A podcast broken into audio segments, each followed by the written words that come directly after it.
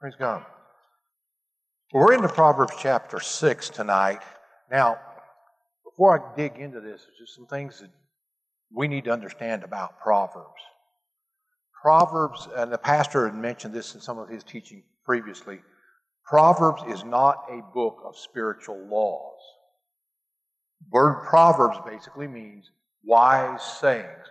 Now, when Solomon came to be king of Israel, God appeared to Solomon and told him, He said, Ask me what you want. And Solomon asked for an understanding heart to rule God's people.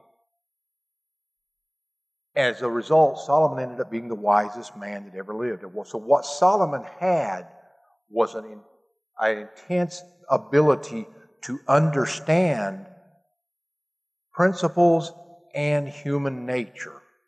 So, a lot of what you have in the book of, just give you a couple of examples here in Proverbs, it says that if you train up a child in the way they should go when they're old, they'll not depart from it. That is, I've had people try to take that as a promise from God. It's a spiritual law. I raise my child right, they can't possibly go wrong. But the scripture, the spiritual law is that God gives everyone a right to choose.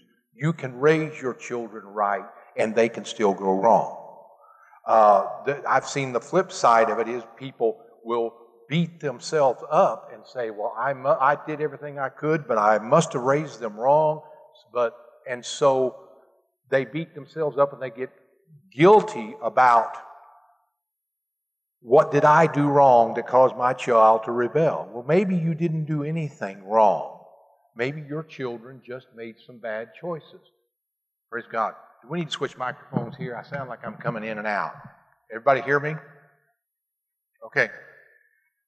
So, most of the book of Proverbs can be summed up in four pretty simple words Don't do stupid stuff.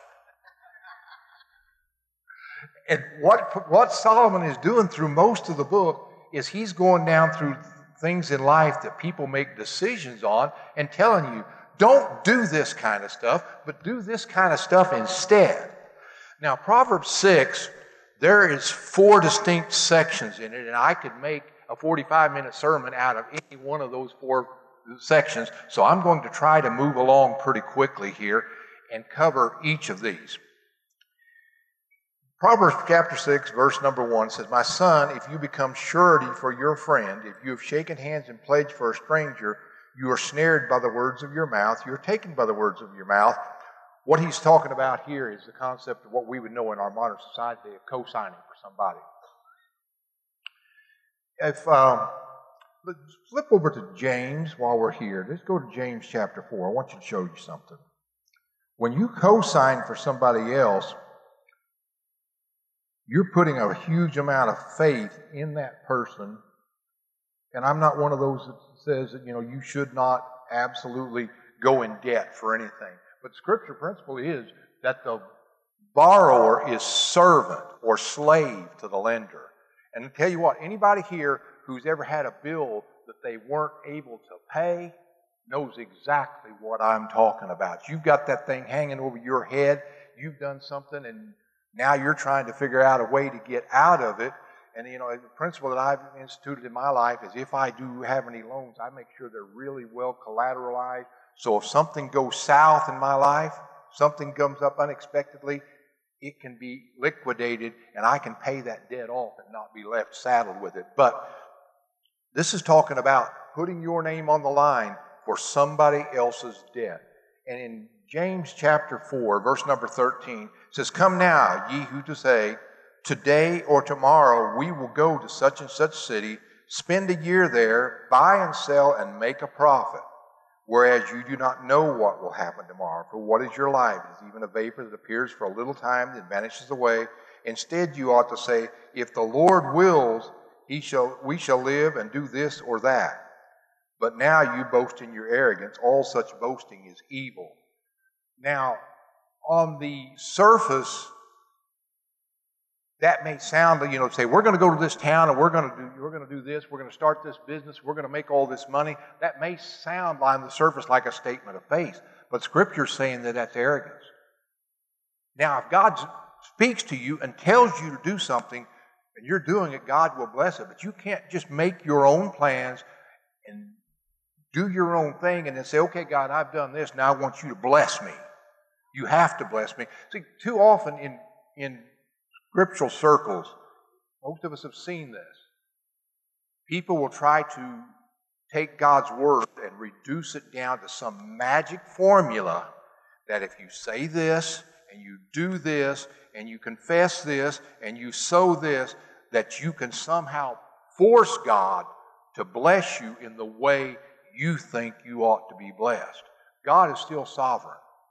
And there is a principle of seed time and harvest that you sow, you reap, but it is not a thing that you, you can't you can't manipulate God. Let me put it to you that way. God is faithful, God watches over his word to perform it, but you and I don't know what tomorrow brings. So back in Proverbs, he's talking about, he said, if you put your name on the line for a debt for somebody else, he's going to tell us here what we need to be doing. Proverbs 6. So do this, my son, in verse 3, and deliver yourself, for you have come into the hand of your friend. Go and humble yourself, plead with your friend. Give no sleep to your eyes, nor slumber for your eyelids. Deliver yourself like a gazelle from the hand of the hunter, and like from the bird from the hand of the fowler. If you have a friend who has a need, and God has blessed you in such a way that you are able to meet that need, by all means do it. If God lays on your heart to give it to them, if God lays on your heart to loan it to them, there, there are scriptural provisions for lending but do not go to somebody else and put your name on the line for what they're doing because the control is completely out of your hands now. If that person is unfaithful, if that person's undisciplined, that person doesn't keep their job, you can be hung for it. And if if you had the money to start with, just lend it to them. If you don't have the money, then you don't have any business taking on that debt and that responsibility. You don't take on another person's debt or another person's responsibility. Okay. Now, let's go on down to verse number six. This is one is may not be very popular in our society today. Go to the ant, you sluggard. Sluggard. Don't that sound like a spiritual word? We don't use that kind of language anymore. When's the last time you called somebody a sluggard? Consider her ways and be wise, which have no captain, overseer, or ruler. Provide her supplies in the summer and gather her food in the harvest. How long will you slumber, O sluggard? When will you arise from your sleep? A little sleep, a little slumber, a little folding of the hands to sleep. So shall your poverty come on you like a prowler, and your need like an armed man. Now, once again, we're going back to principles here. Some of you may know people that's as lazy as the day is long, and somehow or the other they can't find a way to get by. But the principle is, overall, if you do not have a good work ethic, if you are not willing to use what God has provided for you, it is going to lead to poverty. Just like in verses 1 through 6. You may have co signed for somebody sometime and they paid their bill and everything came out fine. But the principle is Solomon is telling you this is something that's dumb. You're better off not to do it. Same thing about your work habits. The principle is success, by the most part, comes through applying yourself and hard work. You, you, you know, you can't just sit around and hope that God grows money on trees and then send your household servant to go out and pick the, the, the money for you. That's not the way life works. And Solomon understood that, and he's telling these people, he said, Look at the sluggard. Look at the ant. He said, Take a, take a lesson from the ant. This ant's smarter than you. This ant knows it has to get up and go to work. It, it amazes me that, you know, I've, I've been in, you know, the repair business for a lot of years, and I've, I've managed a lot of shops, and it amazes me the people that I have lament that they can't pay their bills, and yet I can't get them to show up for work in a timely manner. Anybody here has ever had your own business experience that? There's some lazy folks out there. Okay, let's go on down to verse number 12. The wicked man, a worthless person, a wicked man, walks with a perverse mouth. He winks with his eyes, he shuffles his feet, he points with his fingers. Perversity is in his heart. He devises evil continually. He sows discord. Therefore his calamity shall come suddenly. Suddenly he shall be broken without remedy. Now, in verses 1 through 5, it tells you don't, it says don't take responsibility for another person's debt. Verses 6 through 11 tells you don't be a bad steward of your time. That's what it's teaching you. Know, we know we know about the, the parable of the sower and the reaper, and you know seed time and harvest. We understand all those things, and the, the that it, the King James version uses the word talents. This ruler delivered you know ten talents or five talents or one talent to his servants and sent them out and then left and we remember the unfaithful steward. He did nothing with the talent. Well, in that particular case, it's talking about money, but it can be applied to any area of your life. Whatever God gives you, whatever God puts in your hands, you are a steward of it, and you have a responsibility to return to God and increase on what He has given you. And there is one thing that we all have the same amount of, and that is our time. What do you do with your time? What does your the way you use your time does it honor God?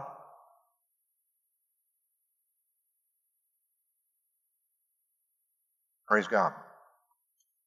Goes on talking about in, in verse number 12, it starts talking about don't hang around with bad influences. You know, you I had one man say one time, he said, you show me your six closest friends, and I'll predict your future for you. You become a reflection of the people that you hang out with and you hang around with. If you hang around with, I'll take, you realize it, it, it happens that way, everything in life. Everything, everything produces after its own kind. My children, you can look at my children, you can tell they're my children. You can look at a, ch- a church and you can tell something about the leadership of that church because that church will inherit the characteristics of its leadership. It, it, it, will, it will begin to reflect the personality of its pastor and its leaders. But God says something about these people here that you're hanging around with. Verse number 16 These six things the Lord hates. Now, we've been told all along that God's a God of love. There's no hate in God. Well, actually, there is. It's not directed at his people, but it is directed at the things that bring harm to his people. Yes, seven are an abomination to him a proud look, a lying tongue, hands that shed innocent blood, a heart that devises wicked plans, feet that are swift in running to evil a false witness who speaks lies, and most of us would say, Oh, I'd never do any of those things, but what about that last one? And one who sows discord among brethren. You ever been some, around somebody that they all the time have to stir things up?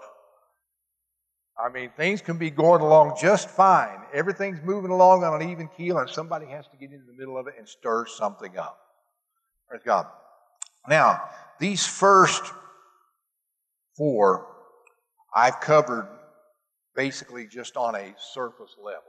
They're pretty simple concepts. They're things that God says, don't do these things. So Proverb Solomon says, these are not wise things to do. The general principle of them is is they will bring about problems in your life. They will bring you down. I mean, it's, it's, it's about the characteristics of certain things, certain behaviors, certain people. You know, in law enforcement, we have something called profilers. And what these profilers do, they can look at a particular crime, look at the circumstances of it, they can check the crime scene, the type of crime that was permitted, committed, and they will come up with saying, well, this crime was likely committed by a white guy between the ages of 30 and 55. And they can be surprisingly accurate in that. because they've studied and developed an understanding and a, of human nature and how people act and how people respond. And that's what Solomon is doing here. He said, I can look at your lifestyle and I can tell you've been doing this, this, this, and this. Or if you do this, this, and this, and this, this is going to be the probable outcome of it. Now, in verse number 20, I'm going to get over into some of the, the uh, areas that the pastor struggled with last week. You you know, the church tends to shy away from the subject of sex. It really does. It's an embarrassing, touchy subject, but you know what? It's the reason we're all here. You don't think about it. You didn't get here without it. You know, it's, it's, it's you know, it's one of those things. Sometimes my children think like, you know, that, that, that, action is a, is a foreign concept with mom and dad. They must think that I have three kids. They must have think we only did it three times. But it's, it's universal. We all understand it, but we also understand some of the problems that it produces, and we're a little bit reluctant to talk about it and discuss it in a polite society. But, brothers and sisters, our Society is saturated with it today. You know, pastors made this statement, you know, in some of our meetings numerous times. He said there's three areas that the devil will always use to bring a minister down. Power, money, sex. And if you've been around very long, you've seen somebody fall from it. Now, Verse number 20 said, Son, keep your father's commandment and do not forsake the law of your mother. Bind them continually upon your heart, tie them around your neck. When you roam, they will lead you. When you sleep, they will keep you. And when you awake, you will, they will speak unto you. Okay, take my counsel and pay attention to it. Study it. In uh, back in chapter 4, I think it's verses 21 22, it says, My son, attend to my words, incline thine ear to my saying, keep them before your eyes, hide them in the midst of your heart for they are life to those who find them and health to all their flesh. Is that a spiritual law? That if you study God's Word, you're guaranteed health and long life? No. But the principle of it is the principles of God's Word tend to lead to life and health in you.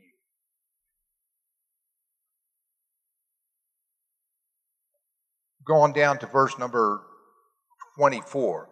To keep you from the evil woman from the flattering tongue of the seductress. Do not lust after her beauty in your heart, nor let her allure you with her eyeballs, for by means of a harlot a man is reduced to a crust of bread. The crust, the, the, the, least desirable part of the bread. You're still bread, but you're not a very good piece of bread because that's what, that's what this woman will take you to. Guys, use a little bit of let me just make this clear, though. You know, we, we, we're talking about Solomon and his wisdom. Solomon's given us some very, very wise words here.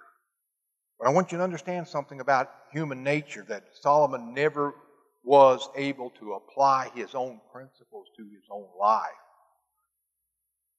How many of you would agree that having 700 wives and 300 concubines probably wasn't a very wise thing to do? And in the end, what happened? It pulled his heart away from God. I mean, guys, let me tell you what. If you need a thousand women in your harem, you've got some serious issues. You've got some serious things that need cast out of you you, you, you all are laughing at me. Some of you look at me like you never heard that before. That, that, that's what Scripture teaches. Why Solomon had 700 wives and then a thousand concubines, which were basically a lower level wife that didn't have inheritance rights, and it's a little bit complicated there. But you're talking a thousand women. If, if, if he went and slept with one of them every night, it'd take him almost three years to make the rounds. And, you know, actually, Scripture does not specifically prohibit polygamy, plural marriage, having multiple wives. But if you go back and study it, it never worked out good. You see, there's things that were recorded in God's Word for our benefit, for our understanding. Okay, how did it work for them? Have a, have a Dr. Phil moment. How's this working for you? And with Solomon, it didn't work well. Look, look, at, look at Rachel and Leah with Isaac. It didn't work well. You know, it's.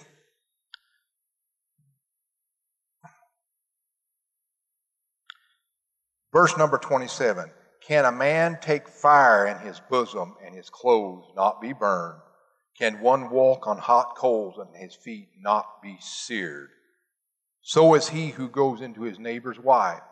Whoever touches her shall not be innocent. Verse number 30 says, The People do not despise a thief if he steals to satisfy himself when he's starving.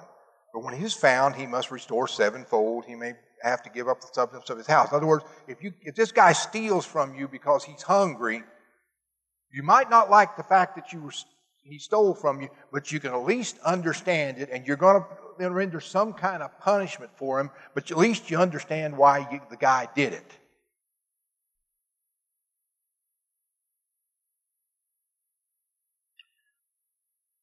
Verse number 32 Whoever commits with adultery with a woman lacks understanding. He who does so destroys his own soul. You know, every, you know, sin is in a, sexual sin is in a different category than all other sins that are listed in God's Word. It has a higher degree of consequence for it. Honor and wounds and dishonor he will get, his reproach will not be wiped away, for jealousy is a husband's fury. Therefore, he will not spare in the day of vengeance. He will accept no recompense, nor will he be appeased through, though he give many gifts. Now, I, got to be careful about this. I'll just apply it to everybody. If I did something stupid and I stole from you, or I, if I, if I said something mean about you, or something like that, we could probably get together. We could talk this out. I could repent. I could apologize, and our fellowship could probably be restored. On the other hand, guys, if you catch me fooling around with your wife, there probably ain't nothing I'm going to be able to say or do or no gift that I'm going to be able to give you that's going to be able to heal that hurt and restore that divide that came between us. It's just not going to happen. And yet, you know, Jesus, Jesus, Jesus was a radical teacher. Jesus had these things about. He said things like, "He said, it has been written, you shall not commit adultery." But he said, "I say unto you, if you look on a woman to lust after in your heart, you've already committed adultery."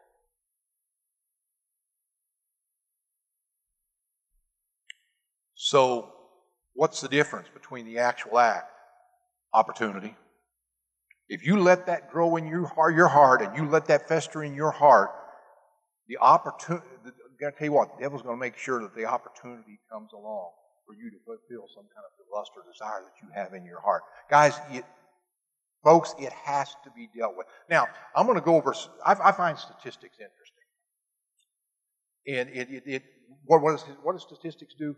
Illustrates human nature. So I'm going to talk tonight about some statistics about people in the church. And these came together in groups like the Barna Group, Focus on the Family, uh, Christianity Today, Josh McDowell Ministries, and I noticed the trends over these surveys that came out. It's, it's, you, you don't see one survey that says 80% and one says 10%. They're surprisingly close to each other and then when I'm going to say this to say, tell you why the teaching that I'm going through in this last chapter, after part of this chapter is so important for the church today and the church needs to deal with it. According to the statistics, 40 to 50% of Christian men, and we're not talking about Jehovah Witness, we're not talking about Catholics, we're not talking about liberal, we're talking about fundamental Bible believing Protestant Christianity, 40 to 50% of Christian men have a problem with porn. And, you know, before Pastor came on, back when our church was structured a little different than it was, we had a, we had a men's group, and I happened to be the men's director of that group. And we were doing a study on, from a book called Every Man's Battle. Some of you may be familiar with the book. And got men opened up a lot in that thing. We talked about issues, we talked about problems. And I can tell you, was ever, did everybody in the room have a problem? No. But I can tell you that the statistics are showing here were probably pretty accurate.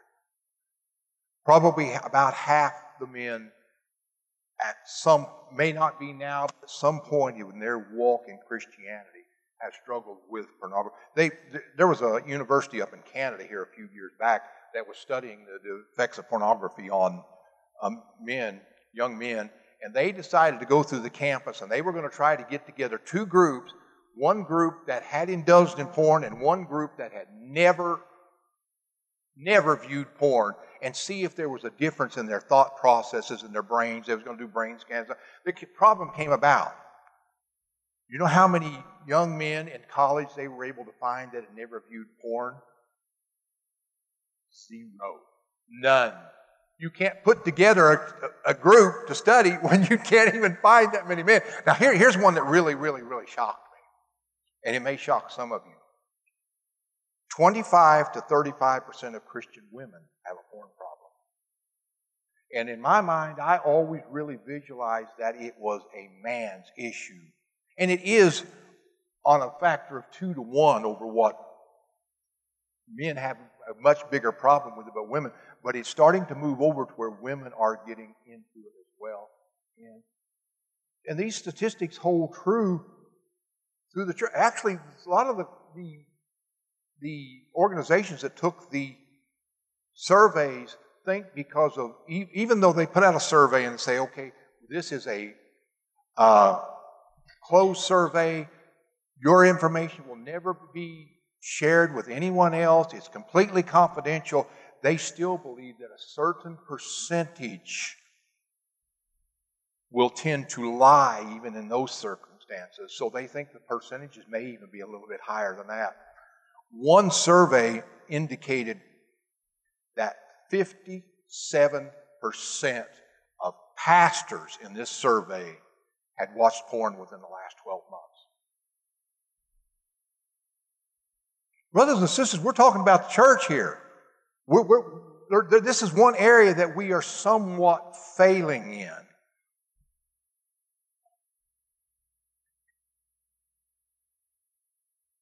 75 to 80% of male Bible college students struggle with porn. Do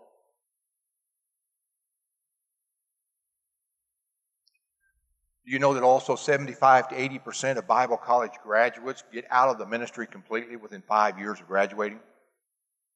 Pastor, you've probably seen a lot of them go through. It's a hard life. There's a lot of expectations on you. Some, some of you can remember a few years back, a good number of years back, when we had two major television evangelists, very popular television evangelists, went down one after the other, and both of them were because of sexual sin. And if you go back and look at it, in both cases, these men tried to get help, and the people they went to to try to get help from sold them out. Back when I was doing the, uh, the, the, the, men's class on the Every Man's Battle, I counseled the men in there. said, You need to find somebody in your life that you can be accountable to. Someone that you can sit down face to face with and ask the hard questions, and they can ask you the hard questions. And I told them one thing I said, Look, I'm going to tell you right now if someone comes to you in confidence wanting your help, and you go out and blab it, I'm going to embarrass you. Because you're, you're totally destroying the incentive for them to make a change. Of, of those, these uh, group, 40 to 50% involved in porn, you know, only 19% of those are actively trying to get free. A whole bunch of them have just given up.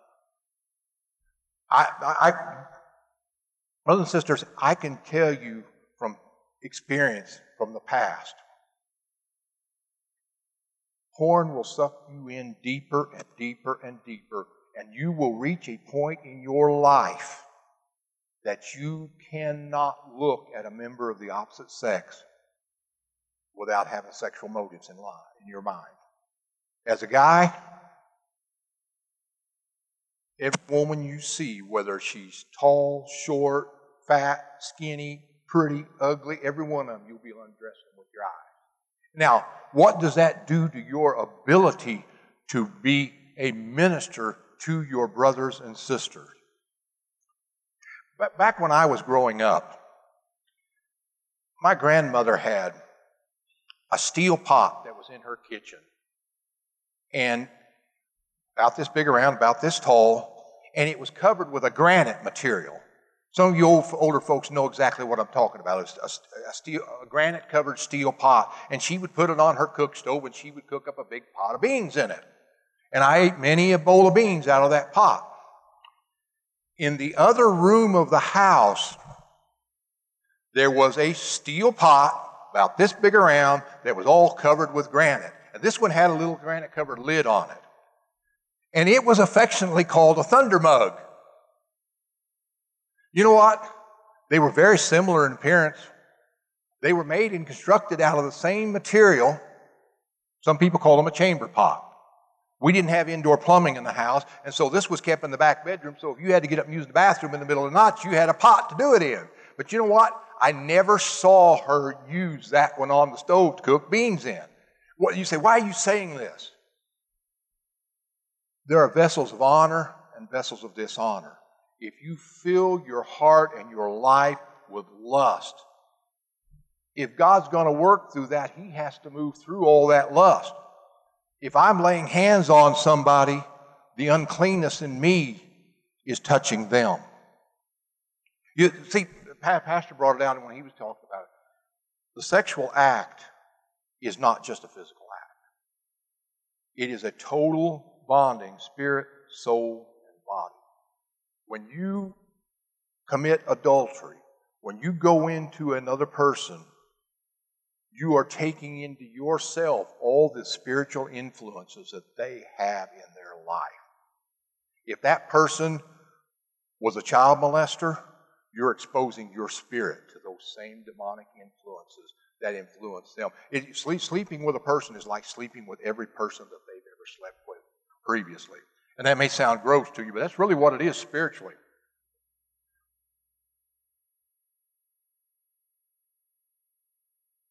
Praise God.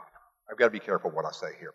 In, in our culture today, the average age that a child first views pornography is about 11 years old. When I was 11 years old, I don't think I even knew what sex was. I mean, in my mind, it seems to me like in my mind, I thought that when a couple got married, something magically clicked inside the woman's brain and body, and her body automatically started producing children. I had no concept at 11 year, 10, 11, 12 years old of exactly where, how that process worked. But our kids today know it, they understand it, they've seen it. But they've never seen it the way God meant for them to understand it. One man, one woman, totally committed to each other for life. You know that in the church, our stati- a lot of these statistics we have about relationships and sexuality in the church almost mirror those things in the world. The divorce rate among Christians and sadly to say pastors hovers right about 50 percent. Half of all Christian marriages will end in divorce. Do you know that if you take a marriage where both the man and the woman were virgins when they got married, 83% of those marriages will last a lifetime. That one difference. You know why that is?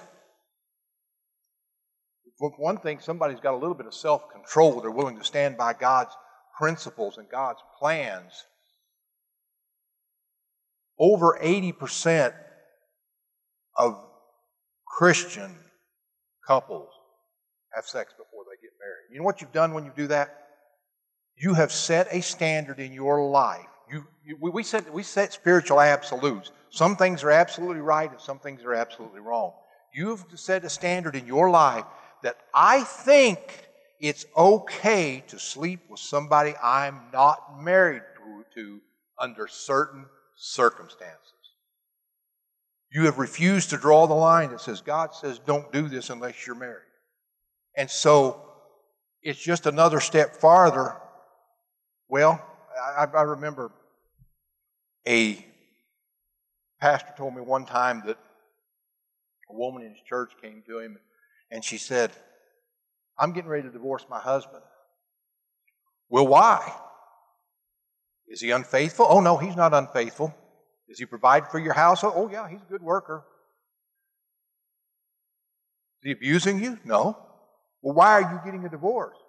She said, Because I have discovered that God wants me to be happy. And I'm not happy in this marriage. So, since God wants me to be happy, it must be God's will that I get out of this marriage. Some of you look at me in total shock, but it's the lengths people will go to to justify their actions. And we, you know, let me tell you something about marriage. It's not always easy. Sometimes it's tough.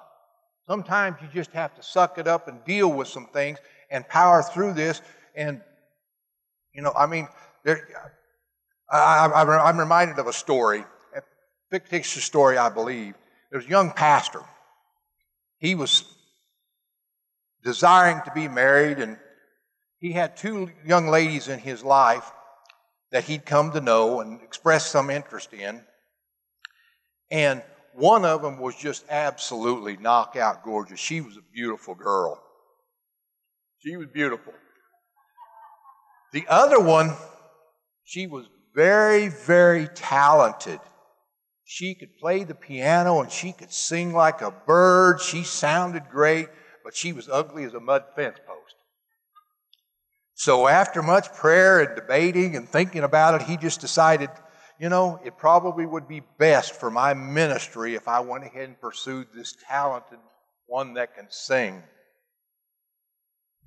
So they go ahead, they go through the, the, the wedding ceremony and they go on their honeymoon and everything goes along like you normally would expect it to. And of course, the next morning, he wakes up and he looks over and she's there and she's still as ugly as she ever was, and now she ain't got no makeup on. Her hair's all a mess. He, looked, he said, Oh, sing, honey, sing.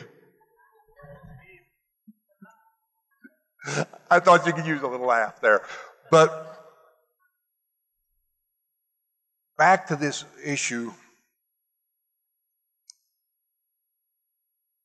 the pornography builds images in your mind, it builds strongholds in your life.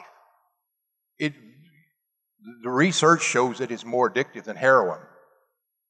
You, you get it in your mind, it builds pleasure centers in your brain, and your brain releases chemicals, and then you reach the point that if you don't get it, those pleasure chemicals don't get released, and you feel depressed, you feel down, you feel agitated, you feel angry, and that's about the only thing you can find that will calm that back down. So it actually becomes a physical addiction.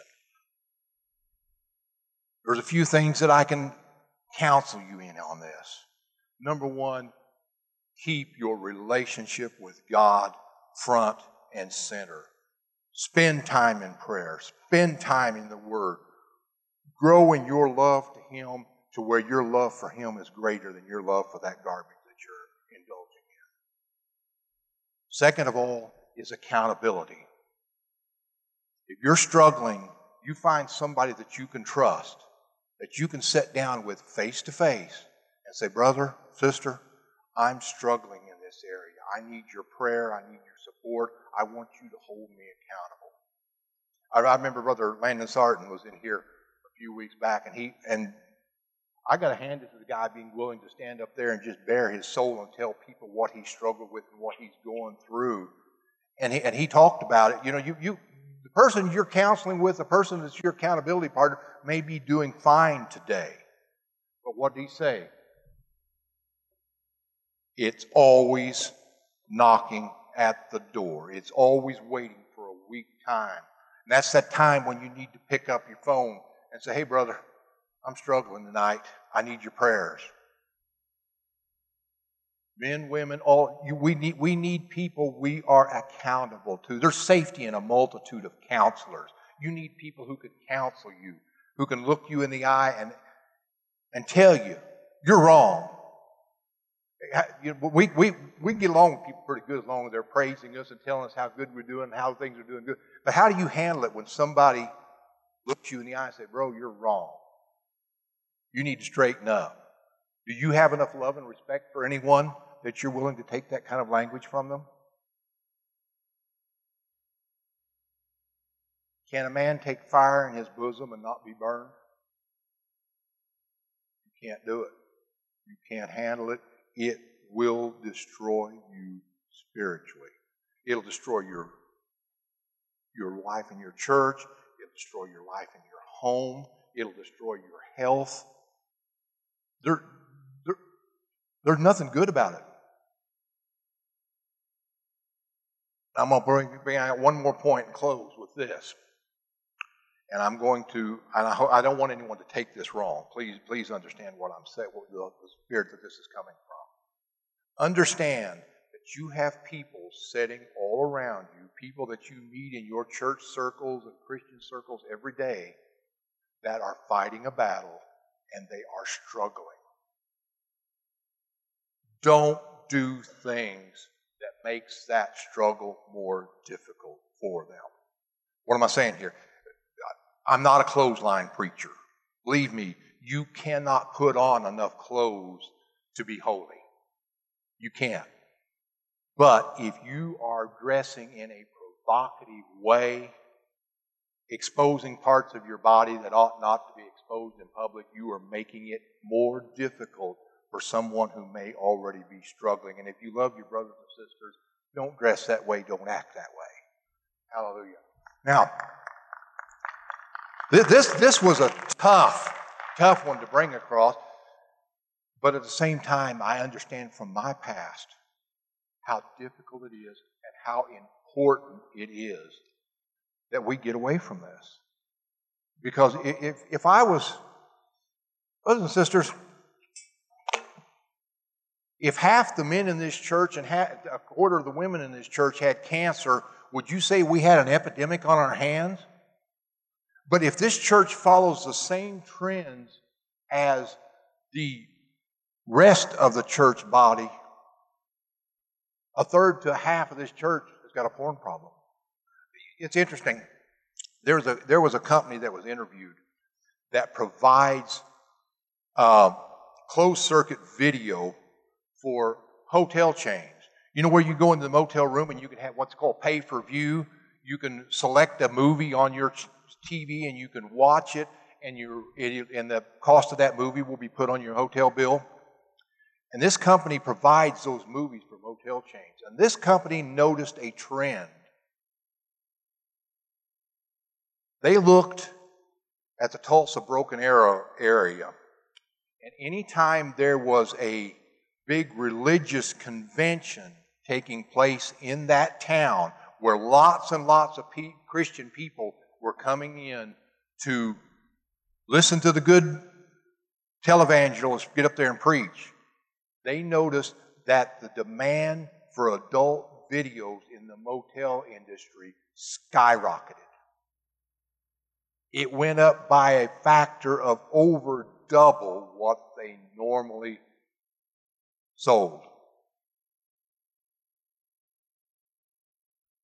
What does it mean? God created you a sexual being. He created you to respond to certain stimuli, but He put guards around it and said, okay, I've created this for you. I've created it for your pleasure as well as for reproduction, but keep it within the confines of what I have set for you. Praise God. There's, we've all heard the stories pastor running off with the church secretary or the piano player. We, we, we, we've all heard the stories of, of successful ministries being brought down. A man is reduced to a crust of bread. These people have, even the, the televangelist I was talking about earlier, both of them are back in the ministry today and doing okay. But look how much damage it did to their ministries. The lives of the people who trusted in them. God is going to target you, or Satan's going to target you, not because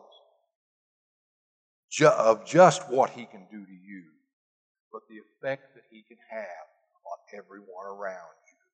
Like I, like I mentioned earlier from the teaching, I go messing around with some guy's wife. There's nothing I'm ever going to be able to do to restore that fellowship, that friendship, that. If, if, if I go, for that matter, even if my wife was to forgive me and take me back in, she might still love me, but the trust would be destroyed. Our, our relationship would never quite be the same again. Guys, this stuff will destroy you.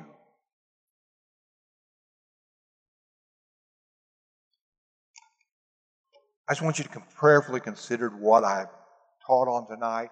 Look at your own life. You may not struggle with it at all. Or you maybe you did and you got away from it years ago. But I guarantee you there's somebody sitting around you that needs your prayer, needs your support, needs your counsel, needs your encouragement. Scripture says he who stands, take heed lest he fall. You may be standing today, but you don't know what tomorrow brings. You may have a wonderful relationship in your home, but circumstances, things that life throws at you can change that dramatically.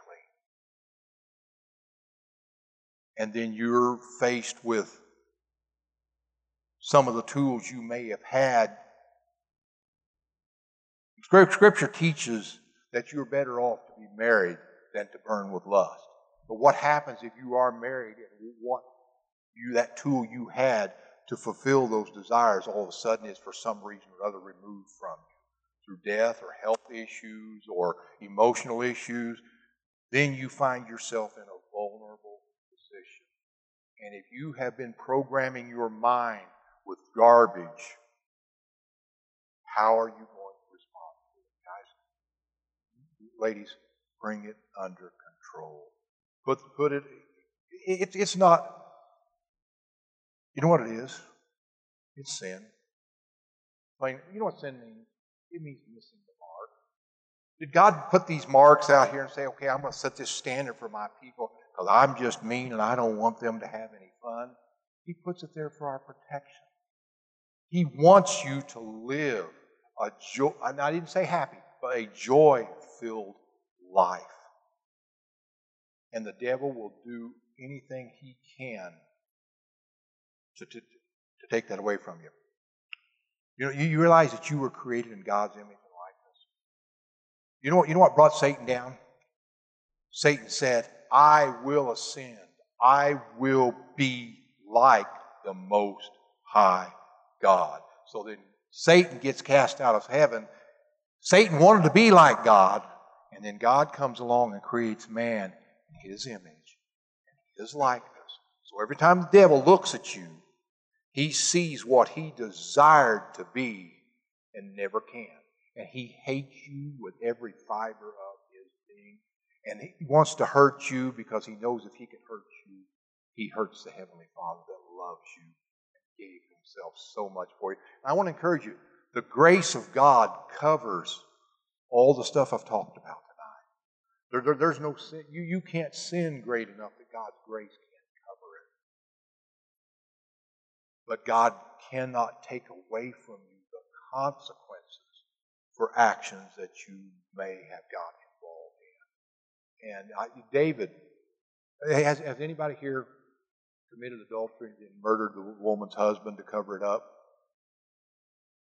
Don't see nobody. You know what? God still loved David, still forgave David, but David paid a horrible price the rest of his life because the Word of God teaches, and we're going back now from principles to spiritual laws, that if you sow to the flesh, you will of the flesh reap corruption. So, guys, don't sow to your flesh.